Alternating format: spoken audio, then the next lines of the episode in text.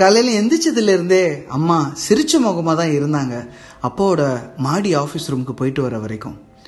தொடப்பத்தை மட்டும் எடுத்துகிட்டு போன அம்மா அப்பா ரூம்லேருந்து திரும்பி வரும்போது ஒரு கவர் நிறைய குப்பை குப்பைகளுக்குள்ள நிறைய சிகரெட் துண்டுகள் வாய் நிறைய புலம்பல் கண் நிறைய கண்ணீர் அப்படின்னு பலதையும் கொண்டு வந்தாங்க.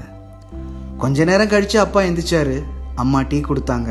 அப்பா சிகரெட்டோட சேர்த்து டீயையும் குடித்தாரு காலையில் ஃப்ரீயாக டாய்லெட் போகிறதுக்காக காலையில் பத்து மணி இருக்கும். அப்பா டிஃபன் சாப்பிட்டுட்டு அவசர அவசரமாக மீட்டிங் போகணுன்னு சிகரெட் பிடிச்சிட்டு இருந்தாரு.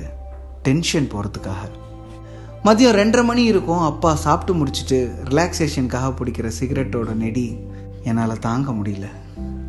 நைட்டு பத்து மணிக்கு மேலே இருக்கும். அப்பா வேலையெல்லாம் முடிச்சுட்டு வந்து அம்மாவை பின்னாடி பக்கமாக கட்டி பிடிச்சி மொத்தம் கொடுத்தாரு. அம்மா வயிற்றுக்குள்ளே இருந்த என்னை அப்படியே தூக்கி பிடிச்சாரு.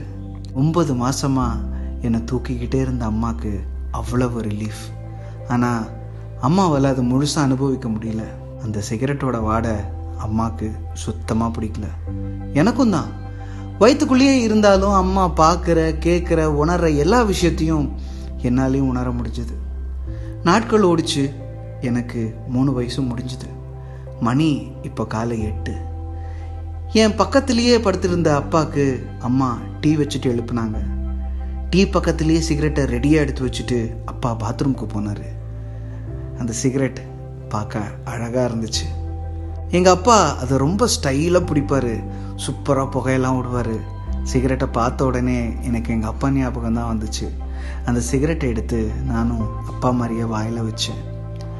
இதை பார்த்துட்டே பாத்ரூம்லேருந்து வெளியே வந்த அப்பா என்னை பலார்னு அடிச்சிட்டாரு. அடிச்சிட்டு என்னை கட்டி பிடிச்சி அழுதாரு. அன்னையிலேருந்து எங்கள் அப்பா மாதிரியே எனக்கும் சிகரெட்டை பிடிக்காமல் போயிடுச்சு. அப்பா ப்ளீஸ்.